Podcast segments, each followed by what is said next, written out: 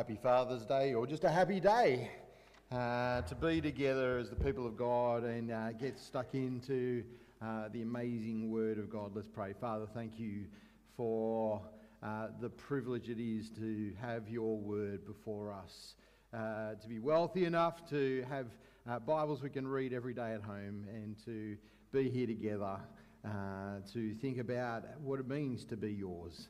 We pray that you'll bless us and help us and help us to change as uh, you teach us about life in your world. Amen. Uh, I've got my own question for you. It's not about fathers particularly. Uh, you might, might sound a bit manly, the question though. Uh, is, is becoming a Christian more like having an extension put on your house, or is it more like a complete knockdown and rebuild? Uh, of your life. There, uh, certainly, there's uh, people who view it more like an extension. It's just this little addition you, you, some people put onto their house, an extra thing you tack onto your life. Or to change the metaphor, they think of becoming Christian like joining a gym. Uh, when you join a gym, you're hoping for some sort of improvement, uh, to lose a bit of weight or be able to get into that outfit for that special occasion, for that Father's Day lunch that your family are taking you to, or, or the wedding day, or whatever it is.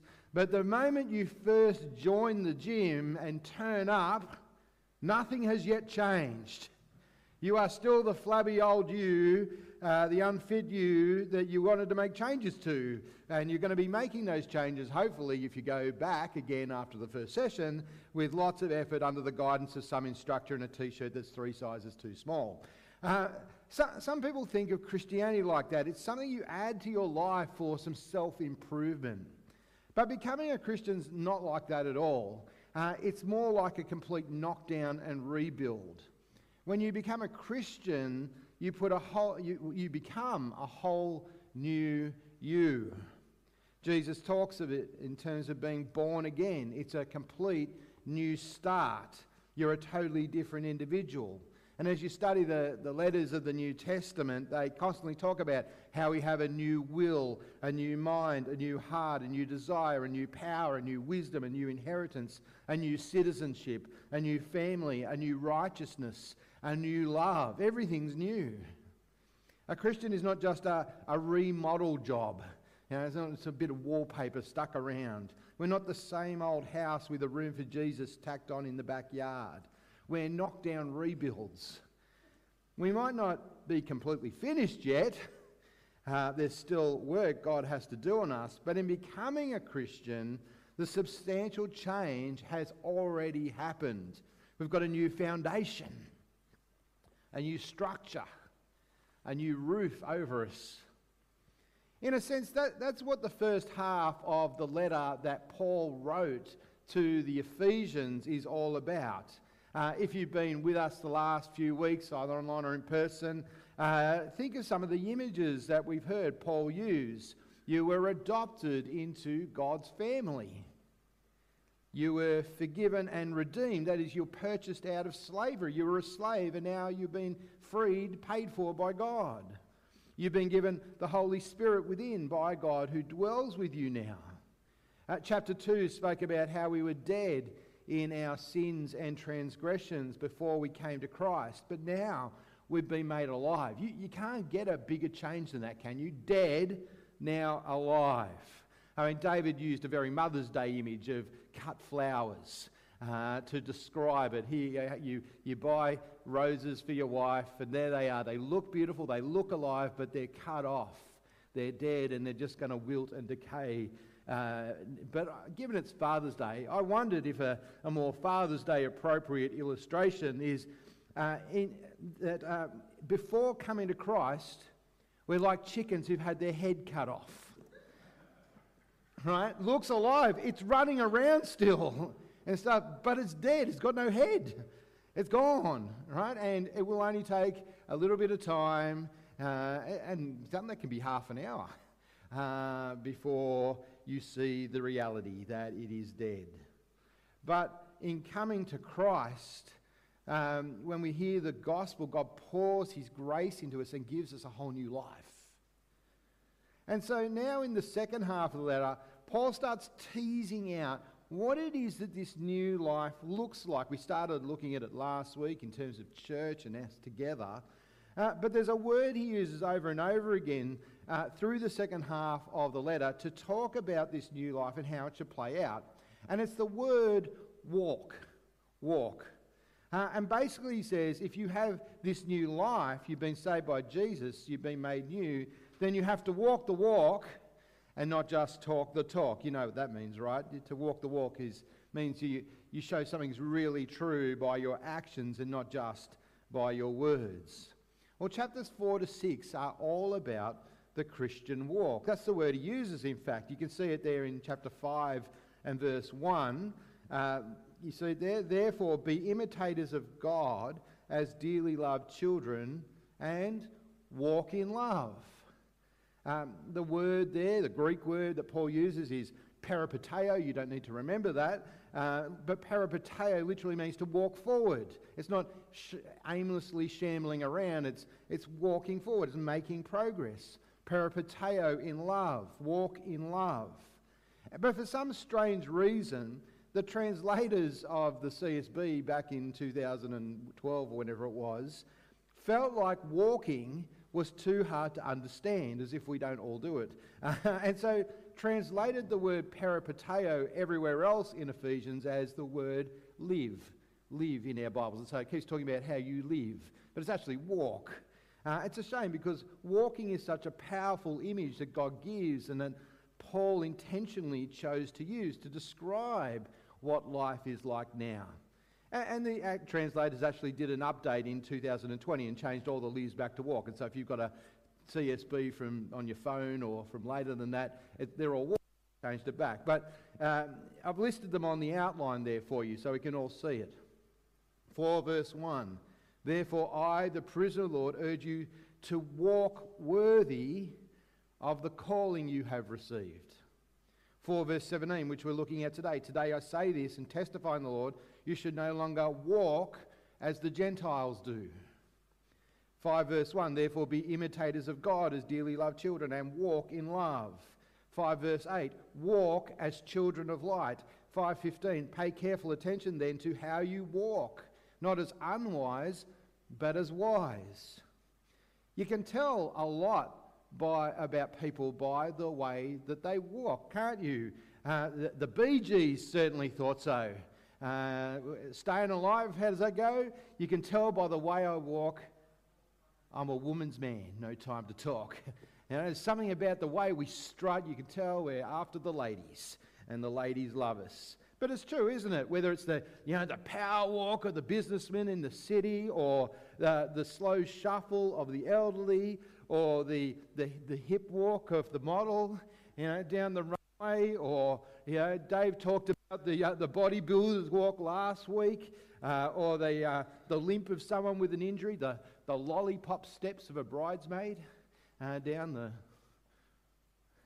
Yeah, you, you can tell something about them, about their, their state of life. You know, uh, walking like an Egyptian. You, you, uh, you see the walk and you immediately know something about who this person is. What is the distinctive Christian walk? Well, it's the walk of 4 verse 1. It's a walk that's worthy of God. That's how he starts the second half of the letter. And, and the rest of it really is just spelling that out. What a, a walk that's worthy of God is like. And, and the first part we saw last week about church, about playing your part, about using your gifts for the building of the body as we all work together for one purpose. You're a new person, so walk worthy. And all these other ways of walking he talks about really just explain that. They fill it out. To walk worthy is to walk in love. It is to walk in the light, is to walk wise and not as unwise. But in verse 17, which we're focusing on today, we're given a contrast here is a way of walking that's the opposite of the Christian walk. Right? Uh, contrasts are really helpful, aren't they? Because they clarify things for us. I mean this and not that. Right? Contrasts sharpen the edges, they define. This is in and this is out. This is up, this is down. Uh, and so, what's the contrast to walking worthy? 4 verse 17, Therefore I say this and testify in the Lord, you should no longer walk as the Gentiles do. How do I walk worthy of God? Well, I don't walk as the other Gentiles out there do. Uh, Gentiles, uh, as a reminder, means non Jewish people. In the Bible's way of thinking, uh, the whole world's divided into two groups of people there's the Jews and there's everyone else, right? The, the rest of the world. The everyone else are what he means by Gentiles. But one of the great wonders and miracles of the gospel of Jesus Christ. In fact, the mystery of the gospel, the secret that God was keeping right for thousands of years through the Old Testament, was that the Gentiles in his plans would be included in his kingdom through Jesus, which is great news for us, isn't it? Because, uh, well, we're not Jews, most of us. Just as it was good news for the church at Ephesus, which is enti- almost entirely made up of non Jews. But through, though the gospel is for Gentiles like us, God calls and saves Gentiles we are called to a completely different way of walking from the life of those who do not know Christ who are around us. Completely different to the pagan world, the non believing world out there. He says that's the way we used to walk before we knew Christ, but we're not to walk that walk anymore. And so, what is this Gentile walk? What's it about? Well, he spells it out. We're shown it's got a fundamental characteristic to it, a very distinctive characteristic. It's got a root cause and it's got devastating results. So, the first thing he wants us to see is that the Gentile way of walking has a fundamental characteristic which defines it. Verse 17, therefore I say this and testify in the Lord, you should no longer walk as the Gentiles do in the futility of their thoughts. The fundamental characteristic of the pagan world that we've left behind if we become Christians is that its thoughts are futile. Well, what does that mean? Well, it means that the, the entire way of thinking of this world is, is pointless. It's empty, it's hollow, it's hopeless. Uh, the word Paul uses for futile is the same word that Solomon uses in the book of Ecclesiastes for, for vanity. It's all vanity of vanities, it's, it's futile. Uh, it, it's, it, everything's a, it's just an empty display, it's got no substance to it. It's like your breath on a cold morning. You breathe out, you can see it, and then whew, it's gone. It's nothing. And that's the fundamental characteristic of the world, the way the world walks, its thoughts are futile. Now, that's not to say that the pagan world is stupid, that there's no one of any intelligence in the world other than Christians. It's not saying that. That's not what he's getting at. The world is full of very clever people, smarter people than us, even. But he's saying it's the way of thinking is all for nothing, it's all coming to nothing. And you can see that futility in, in, in the world around us, all around us. You think about the incredible strides forward that we have made in technology. The cleverest minds have worked out how to instantly communicate across the world. We've got the World Wide Web. I mean, how do we get, I mean, the brain power over 150 years of communications, understanding, and like that's marvelous. And what do we use it for? What's the single biggest use of this majestic creation that we've paid squillions of dollars to roll out of the country for? Porn. It, hopeless, isn't it? It's pathetic. But that's the nature of the human soul. What's the number two use of the web? Cat videos. Cat videos. We, uh, you know, we spend billions of dollars on the, so people in the country can watch cat videos along with their porn. So they're doing self gratification in porn that destroys relationships, dehumanizes people, and then we just vacate our minds with cute cats. They are cute, I get that. But think about the two movies that are out right now vying for the highest grossing films uh, Oppenheimer and Barbie. And you might think, well, that proves everything. No, no, but, but they're very different to each other. Uh, but they're all both about the futility of human thinking Uh, Oppenheimer is about the creation of the nuclear bomb. Uh, the smartest people in the world get together to invent something with the power to vaporize thousands of lives in an instant. At one point, they weren't even sure when they pressed the button on the first one if the whole world would evaporate. And they pressed it anyway. How insane is that? We're not sure. We, are pretty confident it won't, but let's give it a go. Like, that's empty, futile thinking, isn't it? And Barbie, it might seem like it's a kids' movie. It's not. It's not. Don't take your kids to see it. It's, it's really about the existential crisis that we all face. It's very funny, but it's very philosophical. Uh, what is life about?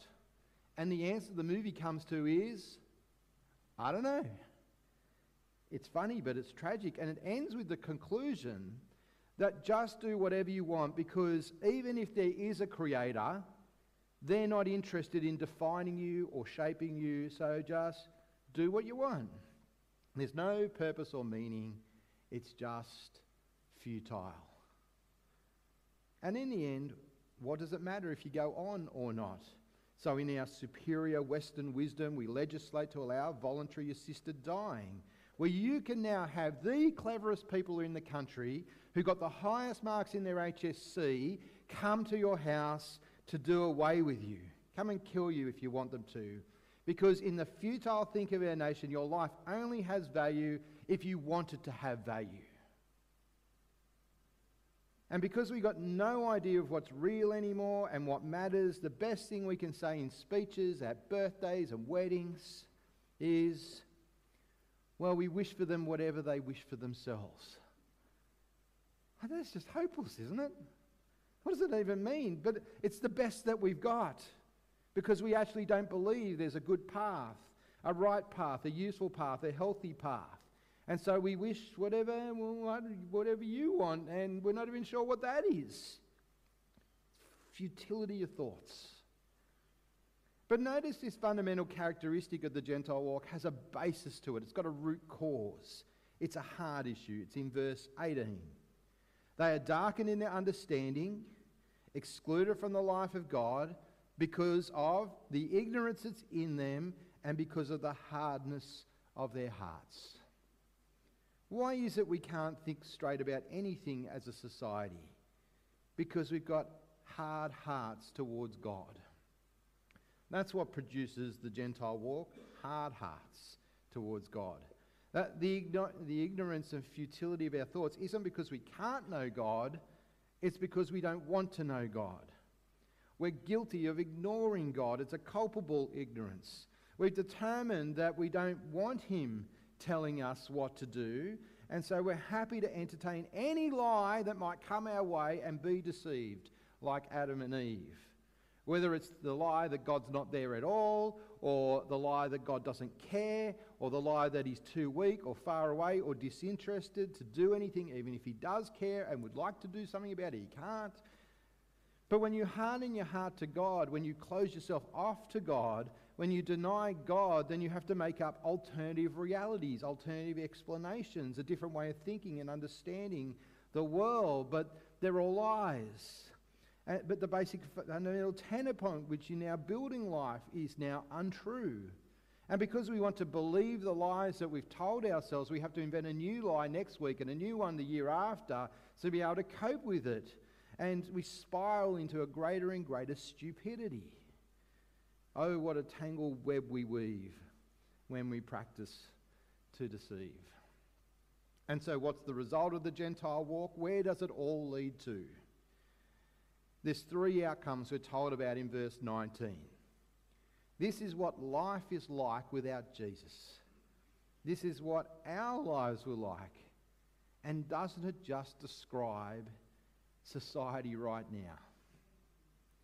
First result, they became callous. If you're a keen gardener, you build up calluses on your knees, unless you wear those fancy knee pads.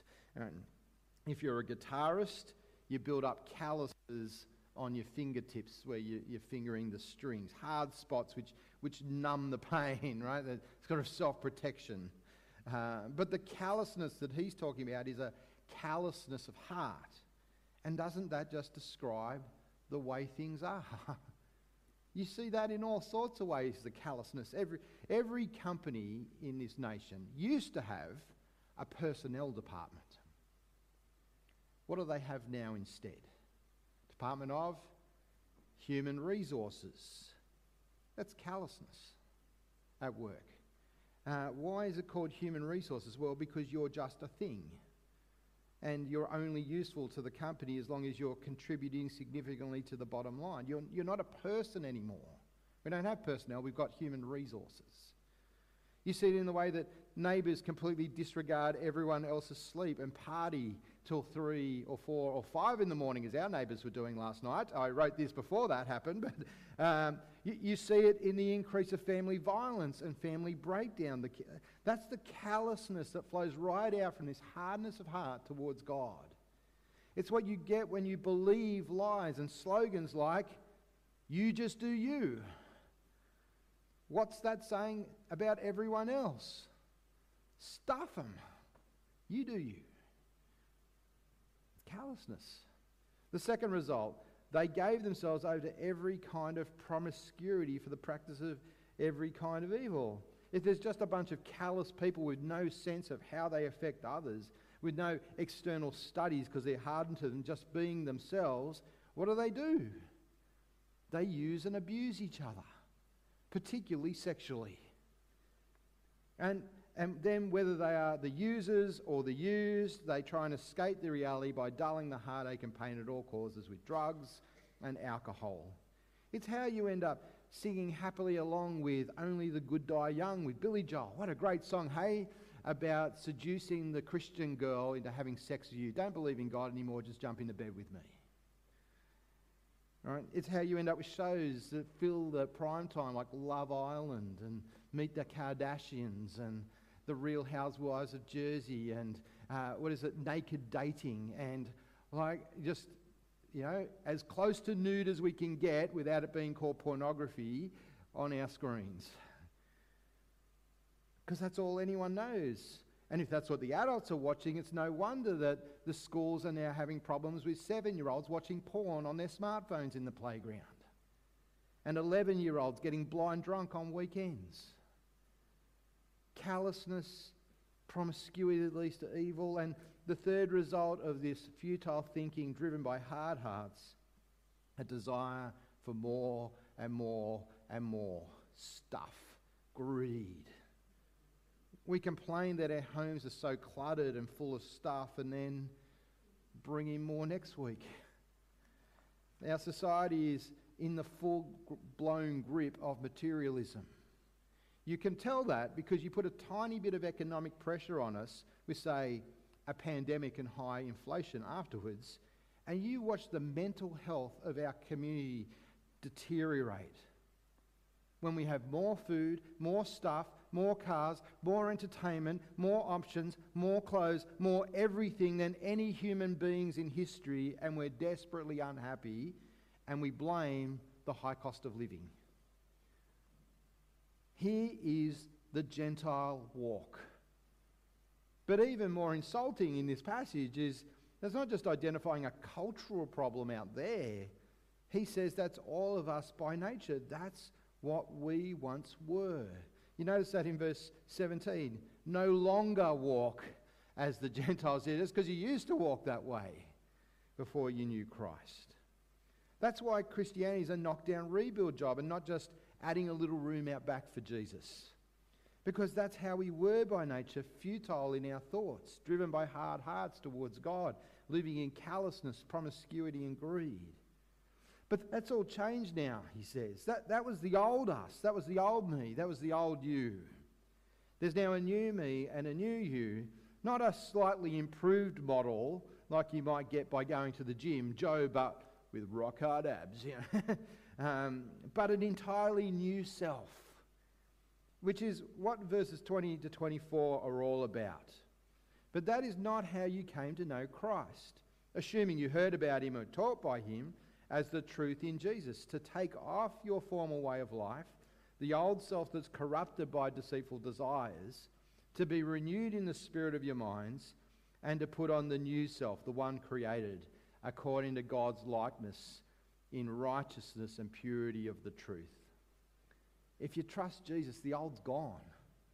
Jesus washed us clean inside and he's built a new you, one that's entirely different. One that's not living in futility of thoughts, but with purpose. God's purpose. Knowing it's not futile, it's not pointless. One that's not hardened in hearts towards God, but loves God because he's first loved us.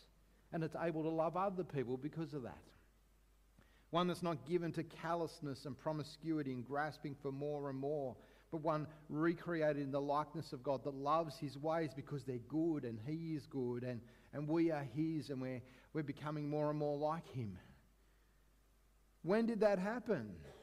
When did this knockdown rebuild take place? It happened when we came to know Jesus, when we learned about him and were taught by him, he says. Maybe that's obvious to you, and I'm teaching you to suck eggs, but uh, maybe it's completely new information to you. But you don't become a Christian by meditation or by religious rituals or by joining a religious organisation or by being born into the right family. You may enter into other religions in those ways, but you don't become a Christian like that. But the way into Christianity is to hear about Jesus through him being preached, learning about Christ and accepting him. His death for us, his resurrection as our king. You come in by hearing the word of God. That's how the kingdom of God is spread in this world. That's how people come to know Christ. That's how this area, if it's going to be one for Christ, is going to be one for Christ through people speaking about Jesus, through Christians talking.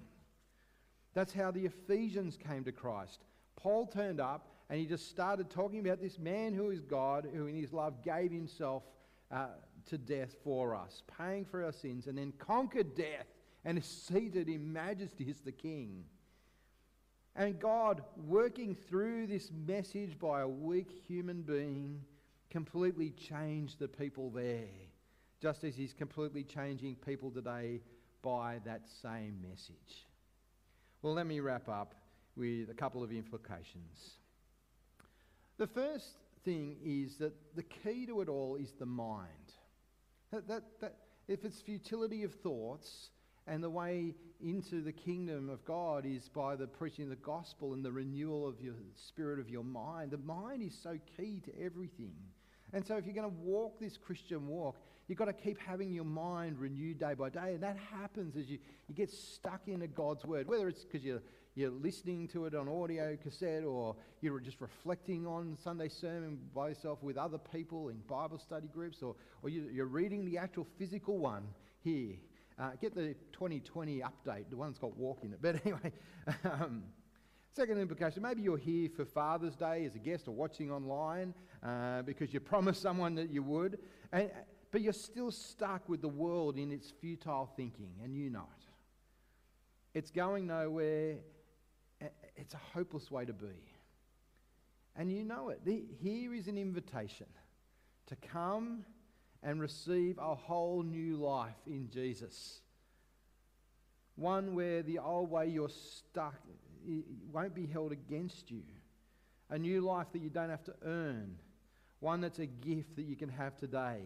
Jesus died for you to pay for all the garbage. He's alive again and he can give you this new life. So don't harden your heart to him. Listen to his invitation. I mean, he said it himself in that other reading, didn't he? Ask and you shall receive. And God, being the good Father he is, he won't give us a rock instead of bread or a snake instead of fish. He'll give you the new life that He's promised if you want it. But here's also a word for those of us who have been remade by Jesus, who have this new life. Once you become a Christian, you go on walking in the new way in Christ Jesus. Why would you ever want to go back to walking like the Gentile world? Such a dark and hopeless way to walk, and yet it still calls us back. It's futile, it's hard hearted stupidity that's completely self destructive and empty, and, and it's coming to judgment. Be renewed in the spirit of your mind. Walk worthy of God. Don't walk as this pagan world walks around us in its godless stupidity. Father, these are heavy words for us that remind us of, of the hopelessness of the world and what life for us was like. Um, but Father, thank you for your mercy. Thank you that you made us alive in Christ. And we pray, please, that you will complete the knockdown rebuild in us. One day we know we come to you perfected, but in this life it's, it's slow progress sometimes, and there's still some of that darkness in us. We pray, please, that you would remove it from us and help us to be conscious of it, to be ruthlessly self examining ourselves with sober judgment, and to live this new life, putting off the old and putting on the new. And as we hear more about that in the coming weeks, about the, the specific details, we pray that we'll cherish your ways and love them and see the wisdom and the, the genius behind them, that we might love to live for you. In Jesus' name we pray. Amen.